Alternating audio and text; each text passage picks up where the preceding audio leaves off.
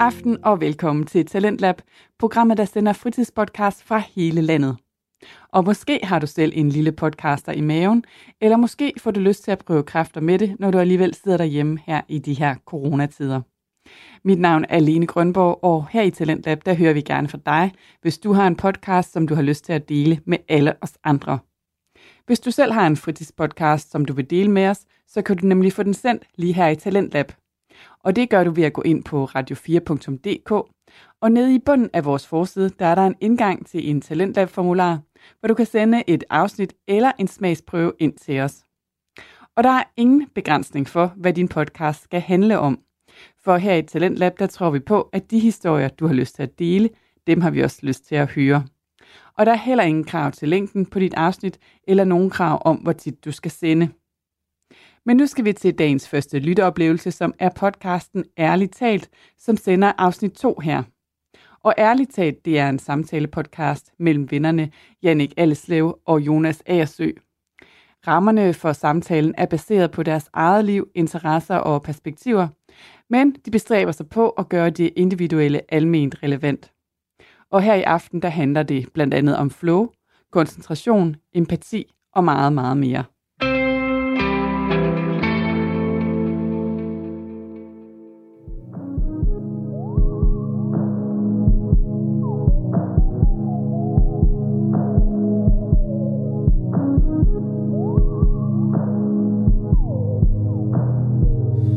Episode 2. Episode 2? Den farlige toer. Den svære toer. Ja. Nej, lad os nu se. Åh, oh, ja. Jeg har lige øh, haft min anden sidste gang i mit kære valgfag om psykologi og filosofi, og, og hvor vi så en lille dokumentar færdig om Nietzsche, hvilket var fint. Men så snakkede vi også lidt om humanistisk psykologi og positiv psykologi, som er sådan positiv psykologi er sådan en nyfortolkning og lidt mere videnskabelig udgave af den humanistiske psykologi, men med, hvor interessen er for begge retninger i det, eller i det raske menneske. Så frem for at kigge på alt det patologiske og neuroser og traumer og alt sådan noget, så er man optaget af, hvad, hvad er mennesket, når det er, er dygtigt, og når det er godt, og når det er lykkeligt og alt det der, ikke? Jo. Øhm, og det var meget fedt, og det er grund til, at jeg har taget det med, det er også fordi, jeg vil gerne lige nogle af dem her har det jo rigtig svært, også med selvtillid og sådan noget, så det der med også nogle gange lige at sige, hey, prøv måske også at lige være opmærksom på noget af det, der kører. For jeg, jeg forestiller mig, at hvis du er vokset op i en dysfunktionel familie eller et eller andet, og du har haft diagnoser hele livet, og du har skudt det ene og det andet til alt muligt. Du har altid fået at vide, at du er ordblind, og du særlig, altså de får, ved jo, at de går i en speciel klasse, ja, ja. med mig også og sådan noget. Selv på en, de, en speciel 10. klasses tilbud, og selv på det 10. tilbud, der er min klasse den specielle. Altså ja. sådan, du ved, så det er de specielle og de specielle på en eller anden måde, ikke? Jo men de er jo ikke idioter på nogen måde. Altså sådan, de, de er jo men, altså, velfungerende mennesker, der kommer til at skulle ud og have et arbejde og skabe familie og alle sådan nogle ting. Så grunden til, at jeg ligesom synes, det var vigtigt, at de fik det med, det var også at sådan, give dem mulighed for os lige at kigge på nogle af de der ting, hvor de måske kan tage lidt ejerskab på en anden måde, og både ved at snakke eksistentialisme, som jeg også forklarede sidste gang, med at gøre dem opmærksom på, at der er valg og konsekvenser i en eller anden grad for dem. Ikke? Mm. Men især også det her med, sådan, okay, hvad kan I gøre selv for at fokusere på de kompetencer, I har, og de potentialer, I har, og sådan noget. Og der, der snakkede vi nemlig om øh, Mihaly Csikszentmihalyi, som jeg har snakket med dig om før, Mr. Flow. Mr. Flowman. han har, han har lavet en flow-teori, øh, som egentlig bare går ud på, at det er spændet mellem kedsomhed og utilstrækkelighed. At mm. når du bliver øh, hvad hedder sådan noget, aktiveret, eller når du befinder dig i tilstand mellem kedsomhed og utilstrækkelighed, så, så er du i en flow-tilstand, som er der, hvor det ikke nødvendigvis er, at alt er let for dig, men du er optaget på en måde, som giver dig en eller anden, noget, der kunne minde om en lykkefølelse. Mm. Selvom det kan være pisse frustrerende at være i. Altså det, og det er jo arbejde jo også et godt eksempel på, at det der med, at man nogle gange kan gå og have en mega god dag på arbejdet, selvom at når man tænker tilbage, så er det sådan, kæft, der skete meget lort, og der meget, der gik galt, men man er bare sådan, vi fikser det, og vi kører bare, og sådan, man har slet ikke stoppet op og tænkt på mails, eller tænkt på skænderiet derhjemme, eller noget, man er bare, mm. man er bare i flow, ikke? Jo, jo, man ligger, øh, sådan som jeg godt kan lide tænke på, da du ligger ligesom på dit topniveau. Du Mm. præsterer på dit topniveau. Så der skal ikke meget til, at det bliver for meget, og du vil blive ryge ud af flow-tilstanden, fordi du har brug for hjælp udefra, eller du bliver Præcis, frustreret. ja. Og det er så heller ikke så let, at du kan begynde at tænke på øh, et eller andet i hjemmet, eller et eller andet. Du Altså, er du- du- tvunget til at være i aktiviteten. Ja. Flow-tilstanden er beskrevet på den måde, at, at det, det, det er en tilstand, hvor du slag, det er der, når du ikke længere tænker. Altså sådan, det er mere lidt som at være 100% til stede, mm. i, men ikke på den der, hvor Ikke du... bevidst. Sådan, det, det er ikke sådan bevidst om, om det hele, fordi så ryger du faktisk ud af flow-tilstanden, tror jeg. Det er sådan, jeg oplever mm. det. Men det er netop mere den der, hvor at du bare ikke koncentrerer dig, du bekymrer dig ikke. Du forholder dig egentlig ikke rigtigt til andet end det næste Opgaven. skridt. Ja. Altså sådan, så på den måde er du meget til stede. Du er meget i nuet på en eller anden måde, ikke? Fordi det er sådan, hvad er det, hvor er det nu, jeg skal hen, altså for at løse den her opgave, eller sådan noget, ikke? Men den er også målrettet på en eller anden måde. Mihaly, han, han beskriver det som, øh, at man kan både forestille sig et barn, der har øvet sig i at bygge et højt tårn, og så når det får sat, når det, det bygger, har, er lige ved at nå det højeste tårn, det nogensinde har bygget, og i det den sætter, øh, barnet sætter klodsen på det øverste, og ligesom slipper sådan den der følelse af at have været på øh, øh, hvad hedder sådan noget, randen til at bryde sammen over, at det blev ved med at vælte, ikke? men nu lykkedes det. Sådan, det, der, det hårde arbejde, der ligger bag, eller svømmeren, der slår sin egen rekord eller et eller andet, ikke? og bare totalt, altså nærmest lige ved at besvime og, og drukne, fordi de ikke kan holde sig op over vand. Ikke? Men den der med bare knokle, knokle, knokle. Mm. Og han har interviewet helt mange eksperter og sådan noget, som også øh, for ligesom at finde ud af, hvad, hvad er det, der gør, når, hvad sker der, når de er i flow-tilstand, ikke? Fordi at, øh, hypotesen går på, at det ty- typisk er folk, det er inde i flow-tilstanden, du mestrer noget. Mm. Så det er også oplagt at snakke med dem, der så er særlig gode til et eller andet. Øh, og der, hvor han fandt ud af, at det, det de jagter, det er heller ikke, det er ikke social prestige eller penge eller sådan noget, det er bare, Du gør det for tingens skyld, Præcis. for aktivitetens skyld, er nok i sig selv, ikke? Det er det. det ja. og, og, men, men de jagter flow-tilstanden. Det er mm. det, der også er interessant, fordi de jagter, eller ikke engang jagter, men det, det måske det, der sådan stræber. Ubevidst Præcis. Det, det, det er i hvert fald det, der gør, at det er fedt for dem, fordi de har fundet ud af sådan, hey, når jeg gør det her, så øh, når jeg gør den her aktivitet, når jeg svømmer om kap, eller når jeg bygger med klodser, eller når jeg gør noget tredje, så har jeg mulighed for at få komme ind i den her tilstand. Og den minder mig om noget, der kunne være lykke. Giver det mening? Mm-hmm. Og det tror jeg også, at det er en sund måde at ligesom tænke på, om de aktiviteter og de ting, man gør, de interesser eller hobbyer, man har, eller sådan noget, om det er noget, der reelt set er noget, man brænder for. Fordi det er jo sådan, om er det, har det nogensinde, hvis man tænker tilbage, har den her aktivitet nogensinde givet mig mulighed for at være i flow-tilstand i en eller anden grad, ikke? Jo. Altså det tror jeg nogle gange, at grunden til, at jeg bliver ved med at sige, at jeg gerne vil skrive, det, jeg synes, det er så svært at sætte mig ned og skrive. Jeg vil gerne skrive bøger og sådan noget, men det er fucking svært. Mm. Men det er fordi, at jeg har bare haft så mange gode erfaringer med at Flow-oplevelse. flow. Ja. Ja. Men, men jeg kan også mærke, at grunden til, at jeg har svært ved at skrive det, fordi, at når man er studerende, så er op, så din hverdag, det er at gå ned på biblioteket, finde nogle fede bøger, og så gå hjem, og så sidde og bladre, og lige pludselig så er der noget, og det der det er meget fedt. Du lige en note der og en note der. Så begynder du lige ej lad mig lige skrive det her ud. Så begynder du at skrive noget ud, genfortælle eller redegøre på din egen måde. Og så er bare sådan, Nå, og så i forhold til det her problem, så kommer analysen, ikke? Men sådan, der er tid til det. Hvor i hverdagen nu, der er det sådan, der, der, der er det svært at kredse omkring, indtil det er, at man ryger ind i den der flow-tilstand, fordi mm. der har jeg måske, måske hvis jeg er heldig, kunne jeg godt presse to-tre timers øh, godt stykke arbejde ud efter en arbejdsdag. Men, men hvis jeg skal bruge to-tre timer på at sidde og bladre lidt i bøger, og ikke rigtig føle, at jeg kommer nogen vejen, så, så er det en frustration jo. Mm. Så bliver det mislykket på en eller anden måde. Giver det mening? 100%, og det, det er da også sindssygt meget arbejde at skulle gøre det. Mm. Eller sådan, når man lige har brugt en hel dag på at være på arbejde, så skal man være på arbejde Fucking igen. Ikke? svært, Altså, det er fucking hårdt. det, er, det, er, det, er, det er virkelig hårdt. Øhm, jeg har tænkt meget over det der med den der flow-tilstand der, mm. lige for nylig faktisk. Øh, den her uge måske i forbindelse med nogle podcast, jeg har hørt eller noget, hvad hedder det, bog jeg har læst og sådan noget. Mm. Men det der med, at flow-tilstanden på en eller anden måde, øhm, lige for tiden er man optaget af meditation, på en måde er det den diametrale modsætning i meditation, mm. men på samme måde er det også, har det, er det også det samme. Ja. For det er to forskellige ting, fordi du er indbegrebet ikke opmærksom Mm. på, at, hvad der foregår. Ja. For du er så meget i det. Men tilstanden er alligevel en tilstand, mm. som øh, i sig selv har utrolig lidt øh, altså unødvendige øh, ting og sager, tanker og, Ja. og alt muligt i sig, rent naturligt. Så tilstanden er sådan lidt meditativ, fordi du kun er i det, du laver, men du er ikke opmærksom på, at du er der på en eller anden måde. Jeg så tror- det, det er sådan lidt en, en både og tilstand. Ikke, Jeg tror faktisk det. bare, man kan sige, at flow-tilstanden er lige under den meditative tilstand.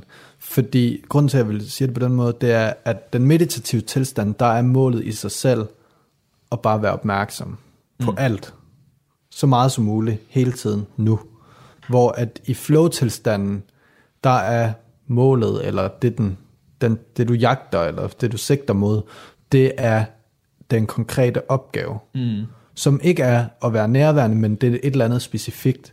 Det er at blive god til svømning, øh, slå din egen rekord, eller bygge klodser, eller sidde og skrive. Altså, så der er en Spille et mere... Der, ja, præcis. Der, men der er et, øh, en eller anden materiel, eller en eller anden sådan værtslig øh, øh, udgangspunkt i tilstanden. Der er et mål, eller Præcis. Altså, der, der er formål. noget, ja, der er et eller andet, hvad skal man sige, konstrueret mål i forhold til bare at være, Mm. som, som gør, at jeg vil sige, at den er lige under den meditative tilstand.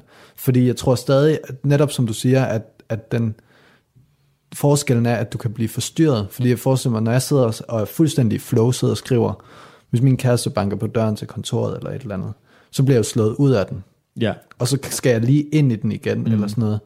Men hvor hvis jeg sidder og mediterer, og er inde i en god meditation, og der så bliver banket på døren, så alt efter, hvad, hvad reglerne er, eller et eller andet, hvad sådan, eller hvordan, men så vælger jeg jo at reagere ud fra det på en mere nærværende måde. Altså sådan, jeg bliver ikke lige så øh, Slået ud. slået ud kunne Nej. jeg forestille mig, fordi jeg er i en eller anden, på en eller anden måde forberedt på, på det, eller klar til at gribe, mm. Mm. at jeg reagerer, ikke? Jo, klart. Ja, 100%. Altså sådan, fordi så kommer det, og så kan det godt være, at man lige får den der sådan, hov, der mm. var noget højt, eller et eller andet, men så med det samme, så får man sagt til sig selv, det banket på døren, hvad vil du gøre ved det, agtigt. Mm. Og så, for, altså, så du sådan hele tiden mærker efter, sådan, og hvad skal jeg så gøre nu? Og det kan jo så være at svare, det kan også bare være at ignorere det, øh, mm. men hvor at, at den der, i, 100%. i flow, der vil man sådan lidt mere vende hovedet med det samme, ikke? Jo. Det tror jeg måske er lige forskellen der. Jeg, jeg vil ikke vende hovedet eller åbne øjnene i en meditativ tilstand, hvis det bankede på døren. Men det er jo også på en eller anden måde, fordi der er en eller anden form for mindre opmærksomhed på tilstanden. Mm. Altså nogle gange, hvis jeg sidder og mediterer, og der er en høj lyd, det gør nu, der smækker en dør, så, kan, så hører jeg lyden, men jeg kan også høre den i min krop. Altså Ja. sådan alle musklerne. Nogle gange faktisk i den retning, hvor lyden var. Der, Ja. der begynder det sådan at flimre sådan Ja, ja, over alt, hvor man ligesom hører, at det er sådan en mærkelig tilstand, fordi det hører du, oplever man aldrig, når man bare er på arbejde eller et Mhm. eller andet med sine venner, og du hører en høj lyd, så mærker du aldrig den Jeg mærker ikke noget. men, nej, overhovedet ikke.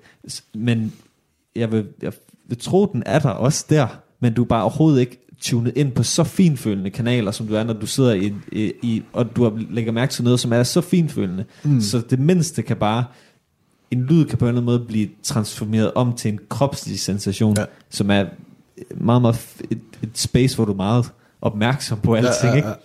ja. Øhm, Men ja. din, dine sanser er jo bare heller ikke... Altså jeg tror, i hverdagen skruer vi rigtig meget ned for mange af vores sanser. For eksempel kropslig, øh, altså sådan følesansen, og sådan noget, og sådan hele den der kropsnærvedheds, hvad skal vi ved ikke, sådan kropssans, hvis man skal sige, der er sådan en det der med, at man kan mærke, at man er i sin krop, som faktisk er mit bedste værktøj.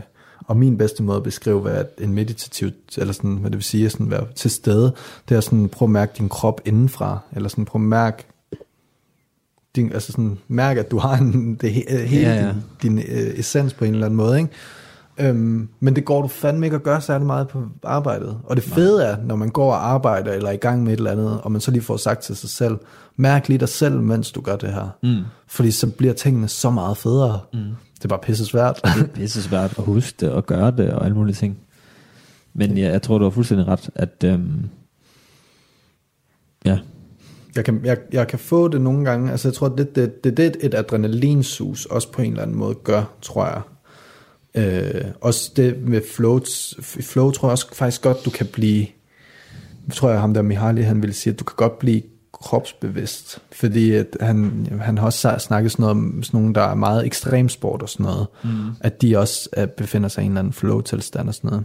Og jeg, jeg tænker på det, jeg snakkede med mine elever om det, jeg brugte det eksempel at stå og undervise dem i det her fag, som var noget, jeg brændte vildt meget for, og følte, jeg kendte nogenlunde indgående, men overhovedet ikke på sådan et ekspertniveau, jo, men jeg, jeg føler mig god nok til at kunne fortælle dem om det, nogen der ikke har hørt særlig meget om psykologi og filosofi. Men det at stå og undervise dem, og give mig selv lov til at stå, altså sådan stole på, at det jeg siger på en eller anden måde er rigtigt. I en eller anden grad i hvert fald. Øh, I hvert fald rigtigt nok til, at det kan give dem en grundforståelse af, hvordan tingene hænger sammen. Og så det, den der følelse af at blive stå og snakke, og så blive til, bevidst om, at lige nu står jeg faktisk og formidler noget. Og altså sådan, have det overskud til os, og mm lægge mærke til, til det, mens man gør det. Giver det mening? 100 procent. Jeg, har, jeg har også jeg har prøvet det selv. Nogle gange synes jeg også, det kan være lidt øh, skræmmende faktisk. Hvis jeg nogle gange sidder i et møde, øh, og jeg sidder af den, der er i gang med at snakke, og der sidder en hel masse mennesker og kigger på mig eller et eller andet. Og så nogle gange spontant, ikke bevidst, men så øh, bliver jeg opmærksom på, ja. hvad jeg er i gang med. Og så kan jeg ligesom bare mærke alle, alle blikke, og jeg kan mærke alt, hele rummet omkring mig. Sådan, det er sådan lidt ud af kroppen oplevelse, ja. så man lige ser sig selv ud fra. Det er også lidt intimiderende, fordi man er lige bare sådan, og man snakker videre, så altså ens modtager opdager ikke, at man lige pludselig er blevet ja, ja, ja. vågnet op faktisk i princippet til, til, nu, nu, til nuet, ikke? Ja, men, men man er alligevel sådan, man kan se sig selv snakke videre om det, man ved noget om, eller hvad fuck det er, ikke? Imens man snakker videre, men du kigger ud fra sådan mm. lidt, okay, det kører videre, ja. og bum, så falder du tilbage, og så er du ikke opmærksom på det mere. Man kommer lige ud og sådan, jeg ved ikke, om du har oplevet det. Jo, 100 procent, jeg kender det så, så godt. Syret. Altså, jeg, men, men jeg tror faktisk, at det tit er, der, der er du på spidsen af, ja. af, af trekanten-agtig med at være i flow, ikke? Fordi det er der, hvor at nu er det på grænsen til at tippe det hele. Ja. fordi, fordi, fordi jeg vil sige, det er tit der, hvor at når, lige når du har det der øjeblik, det næste, der kommer ud af din mund, det er ofte, Øh, jeg glemte, hvad det næste var, eller jeg glemte, hvor jeg ville hen med det her. Forstår du, hvad jeg mener? Ja, hvis du bliver sygt for meget ud af det. Præcis. Altså, jeg synes tit, der når man, man snakker og sådan noget, så bliver man bevidst om noget. Mm. Eller man bliver bevidst om nuet, man bliver bevidst om mm. sig selv, mens man er i gang med at fortælle, og så er det sådan, så ryger det bare ud til højre-agtigt. Ja. Men jeg har også um, oplevet, hvor, man, altså, hvor jeg kunne fortsætte. Ja, ja, det præcis. jeg var, og det, det er faktisk lidt specielt, synes jeg, at det kan lade sig gøre. Altså det, det der med, at du både kan være opmærksom på, at du er i gang med at tale samtidig med, at du taler. Så det er som om ens hjerne faktisk kan køre flere spor samtidig. Ja, ja, ja. Altså man, man har snakket meget om det med multitasking og sådan noget.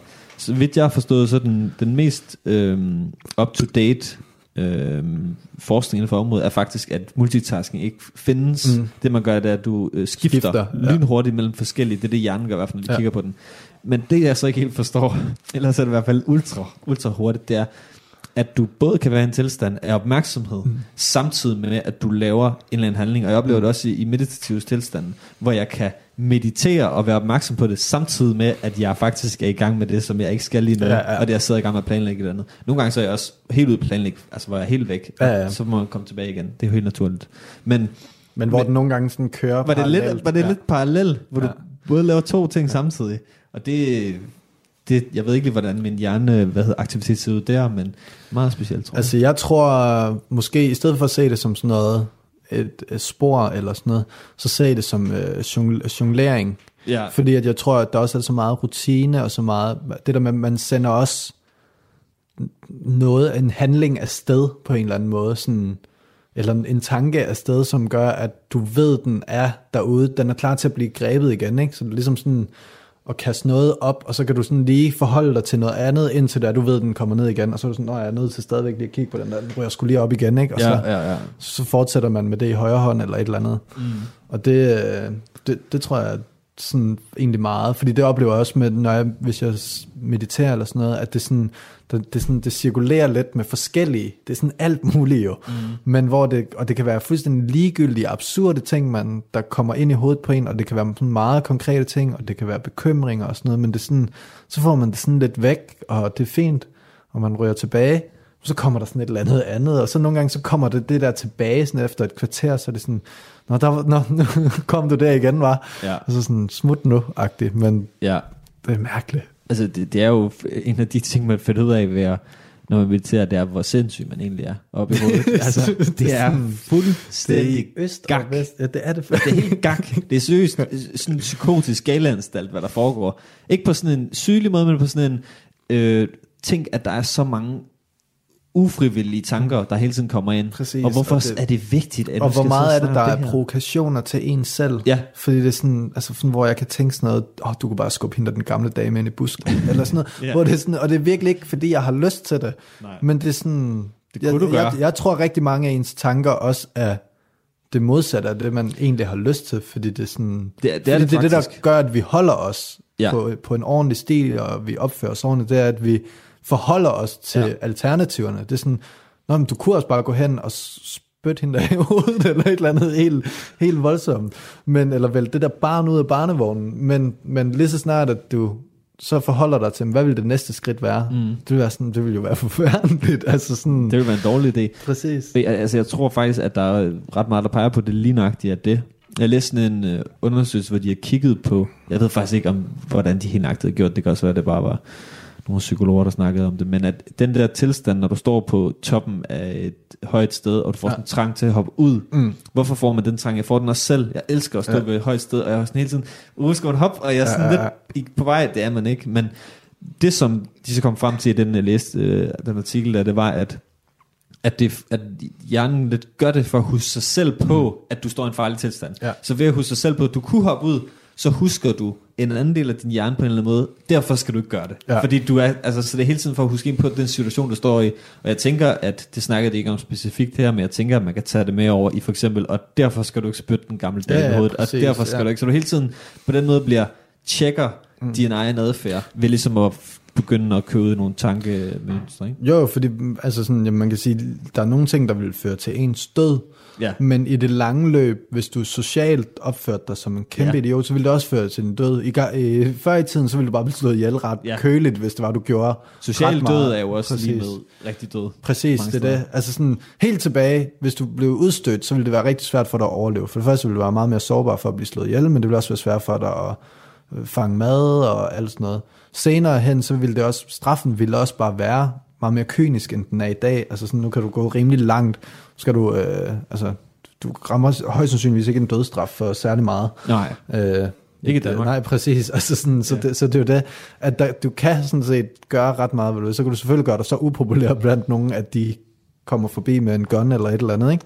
Jo, men, der er så nogle andre konsekvenser i dag. Ja. Altså fængsel, og du ved, du, du vil miste dit job. Og din Mm. Jamen, det er det, jeg altså, mener, ja. at, at det, det, det, men konsekvenserne er der trods alt mm. stadigvæk, som gør, at det sådan, det vil jo, altså det er lige så fatalt at opføre sig som en dum skiderik. Ja. Fordi jeg tror, og det tror jeg ikke på, på nogen måde er noget negativt, men jeg tror i og for sig, at mennesket altså, har brug for, altså det er jo empati vel i en eller anden grad, at det der med også sådan, men det er jo også vildt egoistisk samtidig. Ja. Fordi det er en måde at passe på sig selv, at man ikke går ud og gør alle de der Ja, ja, ting, ja. ikke?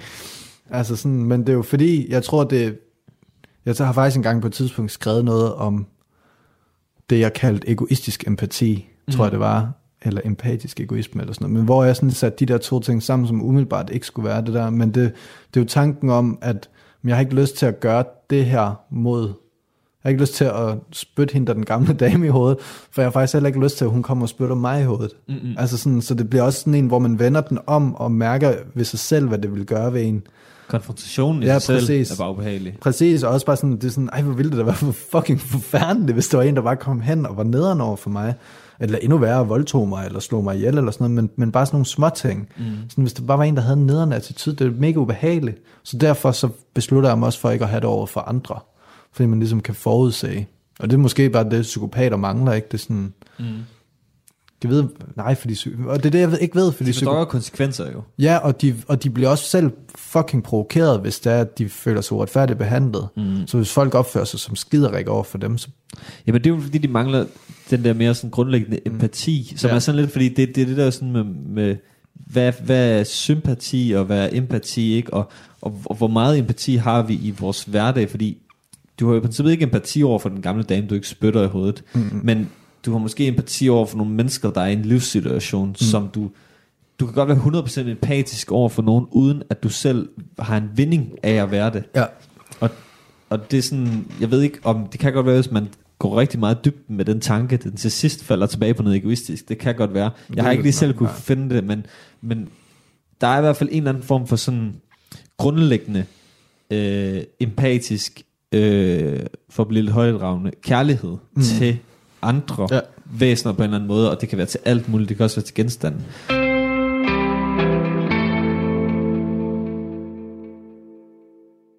Det var podcasten Ærligt talt, som du hørte lige her i Talentlab på Radio 4.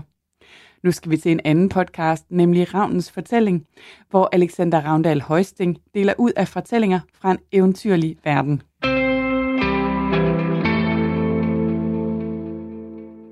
Der var en gang for lang, lang tid siden.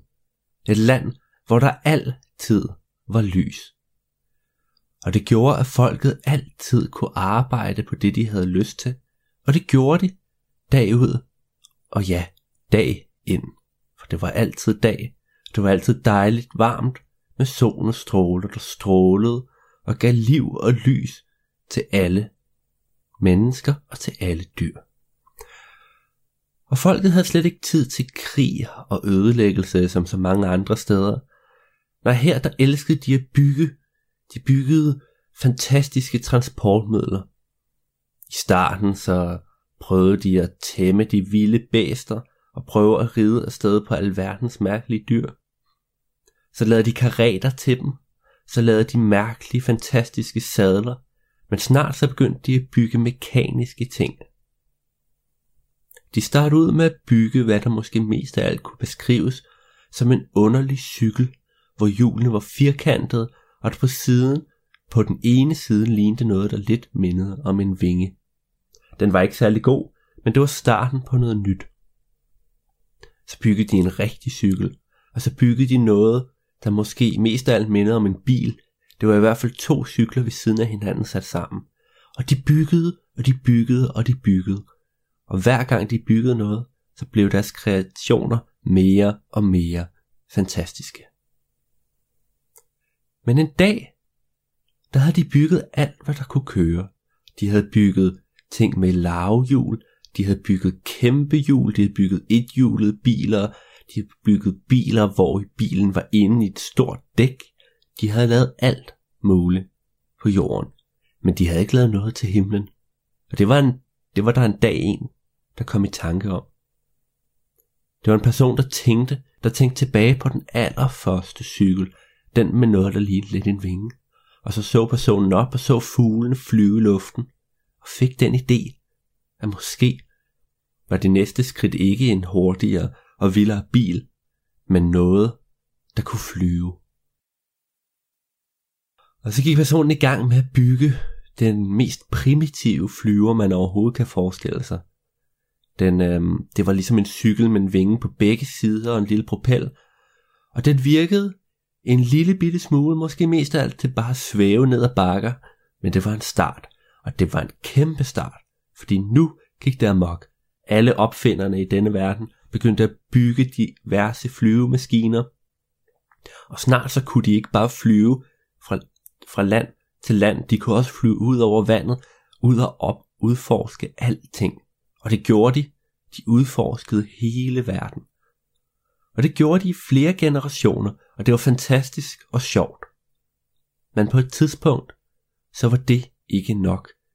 De havde udforsket så meget, at der ikke var mere nyt at finde. Så gik de ned i vandet og lavede ubåde og undervandsmaskiner, men selv der gik der kun nogle generationer, så var de færdige med det og med disse oplevelser. Men så en dag var der en ung kvinde, der fik den idé, at man måske, måske kunne undersøge himlen lidt nærmere, for de havde fløjet fra land til vands, men de havde ikke undersøgt, hvor højt himlen egentlig gik. Og det synes alle var en fantastisk idé. De begyndte at lave større og vildere flyvemaskiner, der kunne flyve højere og længere end nogen andre. Men de havde alle sammen det problem, at de nåede til lige op over skyerne, og så kom de ikke videre. De nåede op og så, at der over skyerne var flere lag af skyer højere oppe, men så kunne de ikke flyve højere af en eller anden grund. Og det kæmpede de med i mange år, indtil der en dag var en ung opfinder, der besluttede at droppe flyene og i stedet lave en fantastisk luftballon. Han byggede i ja, han byggede flere år på den her luftballon. Det var, den skulle have en stor rød og grøn ballon, og så bagpå skulle der være en lille propel, så han kunne styre, hvilken vej han fløj, og så skulle der være masser af krudt til at varme luften op inde i ballonen. For han tænkte, fly er gode til at komme fra det ene sted til det andet, men hvis man skal højt op, hvis man bare skal så højt som muligt, så skal man gøre som en ballon, der slippes fri. Og da ballonen endelig var færdig, så satte han sig ind i den. Og skønt alle folk grinede af ham og sagde, at det var godt nok gammeldags, og ej, flyvemaskiner var helt klart det, der ville nå op til top. Så var han nu ret sikker på, at han havde fat i den lange ende af noget. Så han tændte for ilden og ventede på, at ballonen blev blæst op. Og da den gjorde det, så fløj han afsted op i himlen. Han svævede op, puff, og da han nåede igennem det første lag af skyer, så var der aldrig nogensinde nogen, der så ham igen. For han fortsatte op, højere end noget fly nogensinde havde fløjet før, op forbi det andet lag af skyer, op forbi det tredje lag af skyer. Og snart, ja, så var han inde midt i det, der kun kan beskrives som en rigtig labyrint af skyer. En labyrint af hvide, dunede farver, og, de, og skær af lillet på toppen. Og han fløj rundt mellem alle disse mærkelige formede skyer. Han syntes, de lignede alt muligt. Nogle af dem lignede planter, nogle af dem lignede mennesker, andre ting, han havde bygget før. Han så sågar en sky, han syntes lignede hans gamle morfar. Og han fløj rundt i labyrinten i rigtig lang tid, for det var svært at finde ud. Det var sådan om, at skyerne over ham, de var så tætte, at luftballonen havde svært ved at trænge igennem, så han nærmest bare skrabede langs bunden af dem, for at finde et sted, hvor der var et hul. Og han fløj den ene vej og den anden vej, og det alt, alting var hvidt, så han kunne ikke se, om han kom nogen, noget nyt sted hen, eller om han bare var det samme sted til evig tid. Men så på et tidspunkt, så bag ham, så kunne han høre torden og lynild, og han vendte sig om og så, at der var mørke, sorte skyer, der nærmede sig. Det ville ikke være godt. Et lyn, der slog ned i en luftballon så højt op, det kunne ødelægge alting. Så han skyndte sig at flygte fra dette, fra dette tog, fra denne tordensky, og han, han fløj så hurtigt han kunne, men det var jo ikke særlig stærkt, for det var en luftballon. Og han fløj, og han fløj, og han fløj, men det var ikke hurtigt nok. Skyen, tordenskyen, halede ind på ham, og snart var han fanget i en fuldstændig fantastisk storm, hvor der var lyn, der var lige så brede som hele landskaber, der bare slog ned fra den ene sky til den anden. Lyset, glimtene og lyden var fuldstændig overdøvende.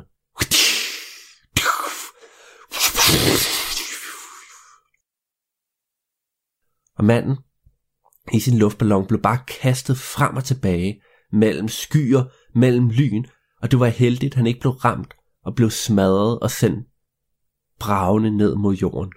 Men det gjorde han ikke. Luftballonen overlevede mirakuløst vis denne mystiske, fantastiske storm. Og da han var over, så var han fuldstændig slået ud og faldt i søvn i kurven på luftballonen. Da den unge mand vågnede igen, så var der så lyst og dejligt. Og han satte sig op og kiggede ud over kanten på kurven. Og det han så, det var, han var røget oven på skyerne. Der var ikke nogen skyer over ham. Der var ikke nogen skyer over ham. Det var fuldstændig fantastisk. Der havde altid været skyer over ham. Det han så, det var den flotteste, klareste blå himmel. Og luftballonen åbenbart løbet tør for brænde. Der var i hvert fald ikke mere gang i flammen, men alligevel så sank han ikke. Han kiggede ud, og han så, at kurven den hvilede på et tykt, tykt tæppe af skyer. Det var godt nok mærkeligt. Han kravlede ud af kurven og prøvede at træde på de her skyer, og han faldt langsomt, ganske langsomt igennem. Det var jo ikke så godt. Så kravlede han ind i kurven igen. Han havde ikke lyst til at falde igennem skyerne, så ville han jo falde ned til den visse død på den anden side. Så han tog nogle ting, han havde, nogle gamle planker, nogle, nogle, nogle store stykker karton, og klippede og bankede, og så lavede han, hvad der bedst kan beskrives som nogle kæmpe store snesko. Og så prøvede han at kravle ud af kurven igen, ned på skyen, og han kunne mærke, at han ikke faldt igennem. Han vidste ikke, hvad han skulle gøre her, men han kunne i hvert fald prøve at undersøge sagen lidt nærmere.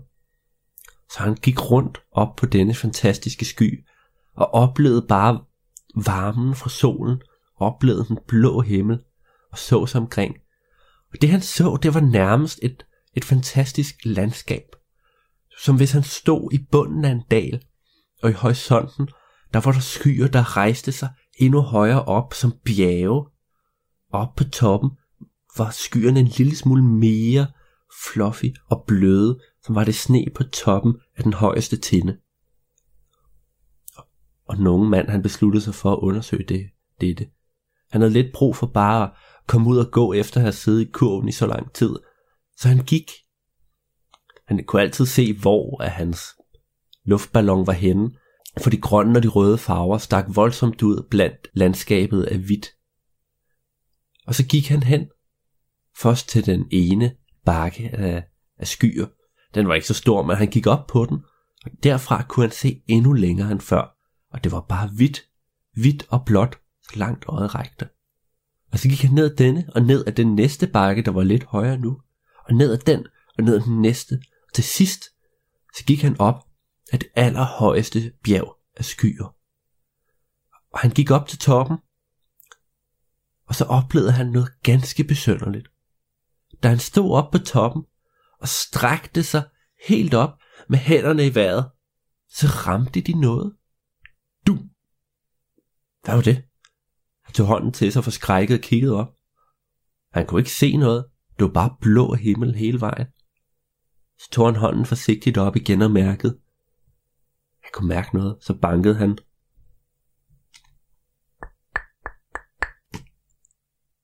Det lød. Det lød mærkeligt. Det lød, som hvis man slog på glas. Hvad kunne det være? Han mærkede efter og skubbede, og så skubbede han lidt her og lidt der, og lige pludselig, klik, så fløj der en lem op. Og der var stadig blå himmel, men han mærkede med sine hænder en tyk, en voldsom tyk kant af hvad der svarede til gennemsigtigt glas. Det var godt nok mystisk. Han kunne ikke helt nå op på toppen af det her glas. Så han gik ned og lavede nogle store klodser, samlede klodser af, af skyerne af denne tætte sky. Gik op og byggede sig simpelthen en trappe op igennem den lem, han nu havde åbnet. Og da han havde gjort det længe nok, så kunne han endelig op fra toppen af klodserne nå op på ydersiden af det her glas. Og så tog han fat med begge hænder og hævde sig op. Ah! Og så satte han sig. Og det var fuldstændig mærkeligt. Det var som at sidde oven på himlen. Ja, det, det, det havde godt nok tekstur som glas, men glasset var fuldstændig gennemsigtigt og usynligt. Man kunne kun se det lige der, hvor åbningen var. Ellers følte han nærmest, at han gik i luften. Han rejste sig op og kiggede sig omkring, og det han så, det var stadig den blå himmel, ja. Men det var sådan om, der, der langt, langt, langt væk var et eller andet kæmpe, kæmpe stort. Han kunne ikke rigtig se, hvad det var, men det havde et, et meget mørkegrønt skær.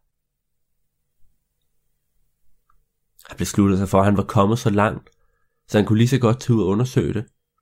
Han tog sin taske over skulderen og gik afsted.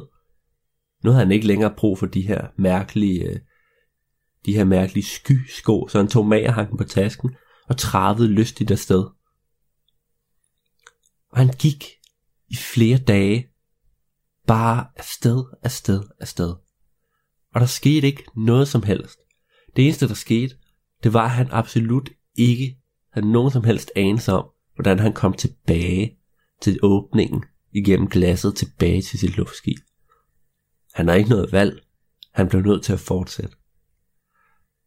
Men det, der ligesom gik op for ham, det var, at det virkede sådan om, der begyndte at komme en skråning på klasset, han gik på.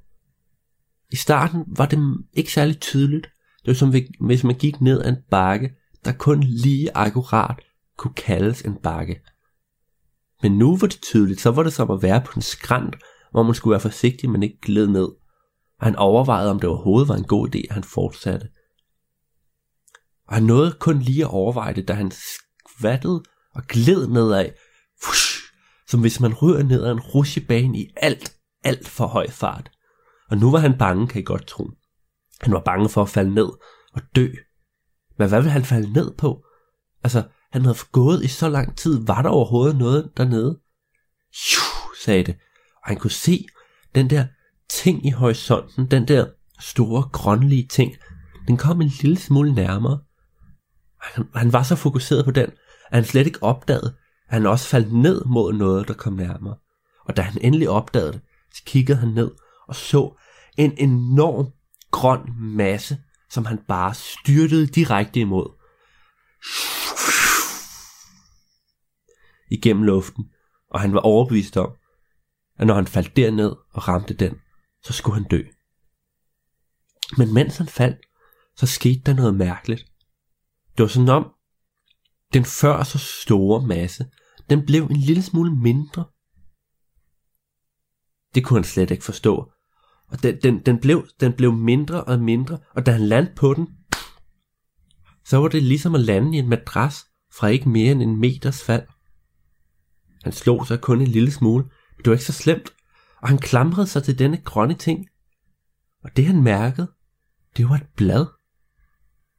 Han havde hænderne på den ene og på den anden side af det her blad og holdt desperat fast. Og så kiggede han sig omkring, og det virkede som om han var på et blad på, var det et stort træ? Måske. Men så lader han mærke til, at bladet begyndte at hælde en lille smule. Åh, oh, han ville ikke glide ned herfra, så han holdt fast alt, hvad han kunne. Og han kiggede sig over skulderen, og han så en kæmpe stor dråbe, eller glaskugle. Var det den, han var faldet ned af? Der langsomt begyndte at glide ned ad bladet. En. Åh oh, nej, nu falder det. To. Bør jeg prøve at gribe den, men hvordan skal jeg? Tre. Plup. Så faldt den ned. Og han nåede ikke at se, hvor det havnede, for det øjeblik, den faldt af bladet, så løftede bladet sig med sådan en hast, at den unge mand, han bare blev kastet afsted, som blev, hvis han var kastet en katapult. Ind mod midterstammen af det her fuldstændig enorme træ, og han landte klask lige på siden. Han fik grebet fat i noget, der måske lignede noget mos eller et eller andet, og så holdt han ellers bare fast alt, hvad han kunne. Hvad var der sket? Var det det, han havde set før, men hvorfor var det blevet... Altså, det var stadig stort, men det var blevet meget mindre før, der lignede det jo... Ja, nærmest, det var nærmest, at det var større end hele verden.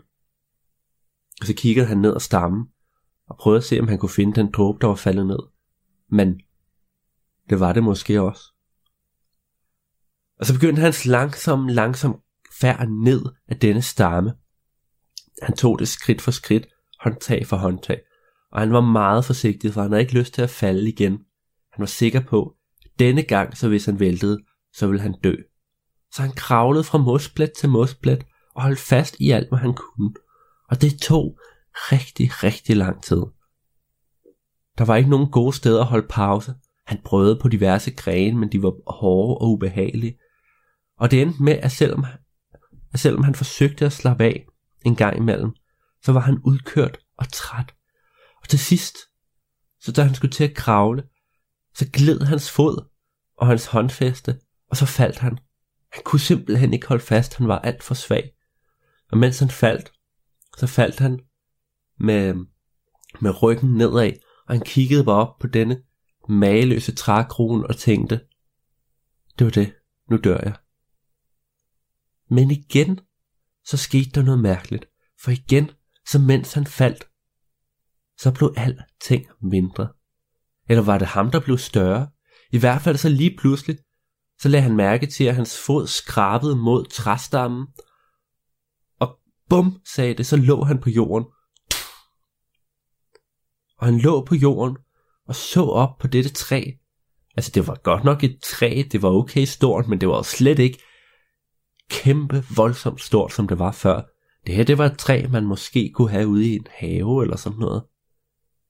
Og rej, han rejste sig op, stødte sig af og kiggede på det.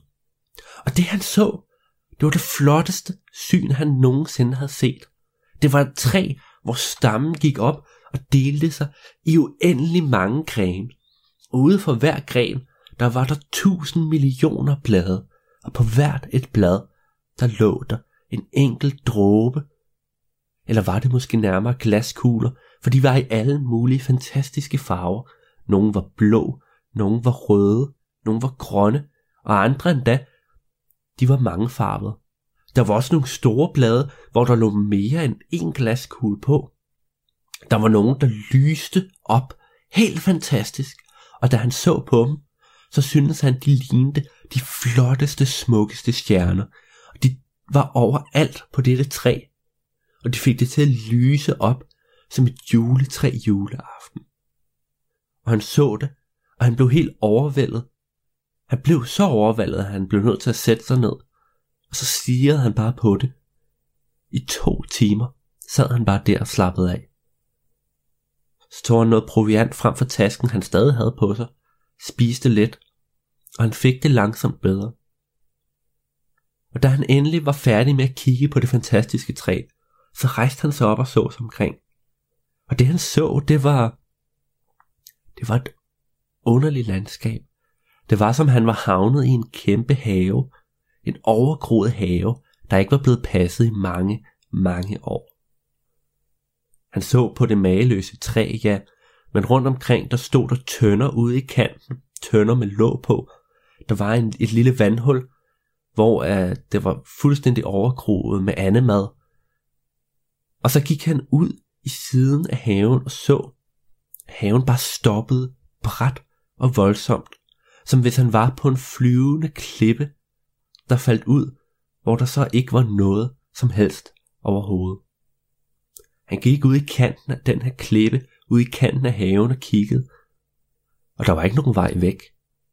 Han fandt et enkelt sted, hvor der var en platform, der gik ud, nærmest som et springbræt.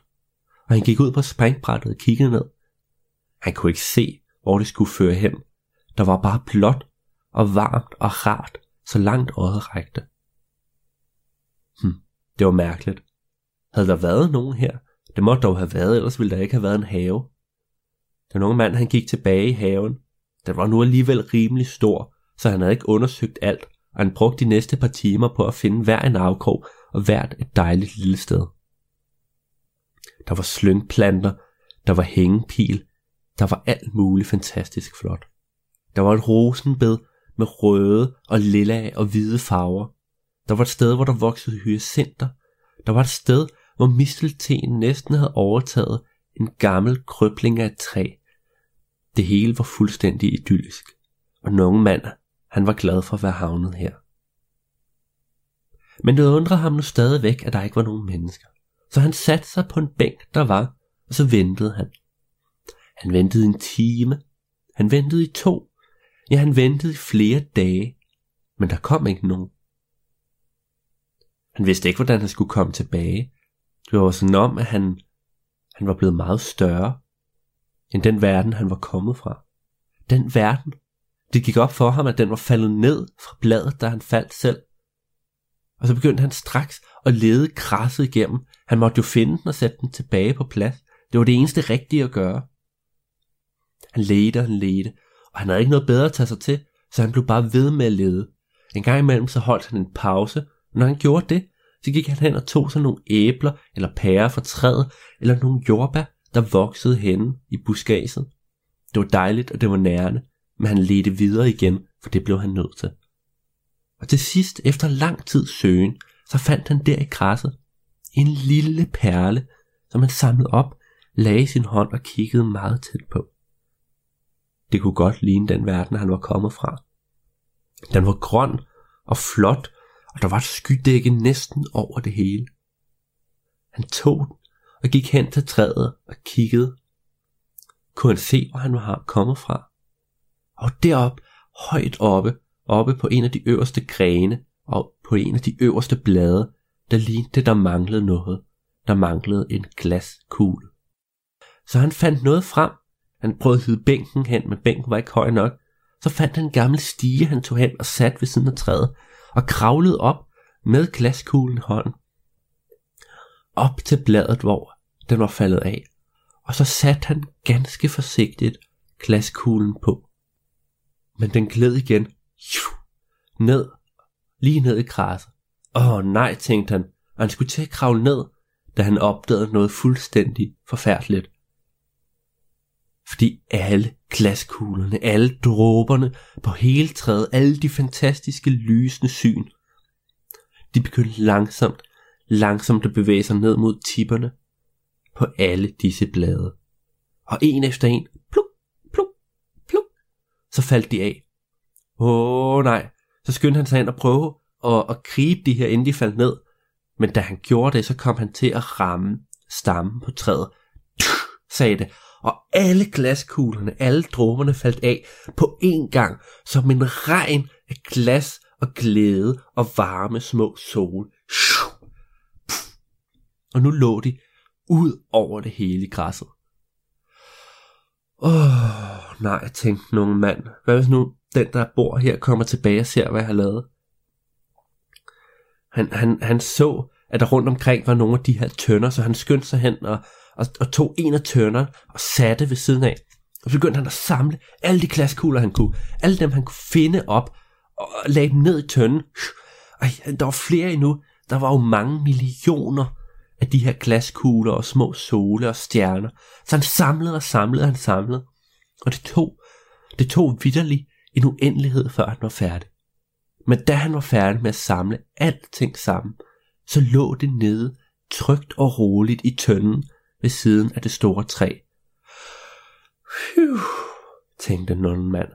Han tog låget på tønden, skubbede den hen til siden, og så kiggede han på træet. Og det han så, det var mærkeligt. Det var mystisk. Det var sådan om, der, der begyndte at komme nye glaskugler. Helt af sig selv. Han havde brugt så lang tid på at fjerne dem, der var havnet i græsset, at han ikke havde opdaget det.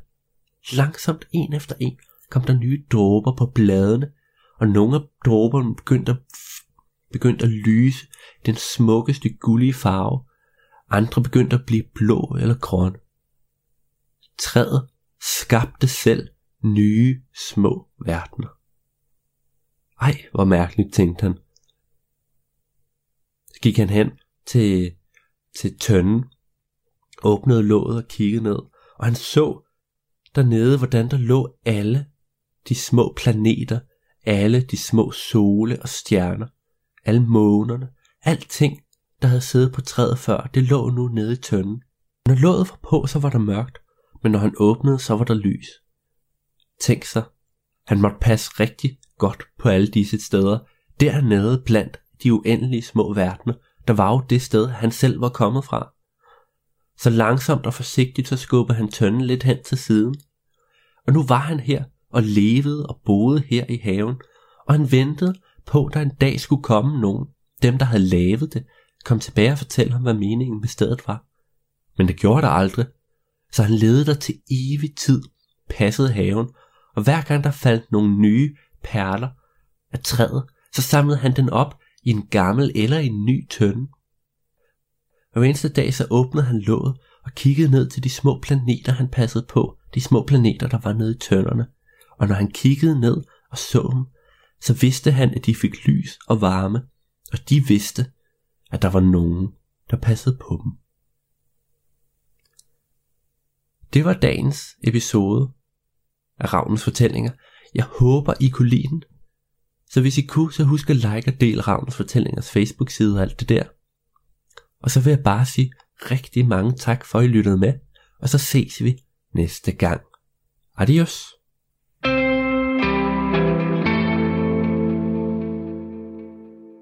Det var podcasten Ravnens Fortælling med Alexander Ravndal Højsting. I anden time der er jeg tilbage med mere Talentlab, og her skal vi lytte til videnskabspodcasten Spækbrættet. Nu er det blevet tid til nyhederne.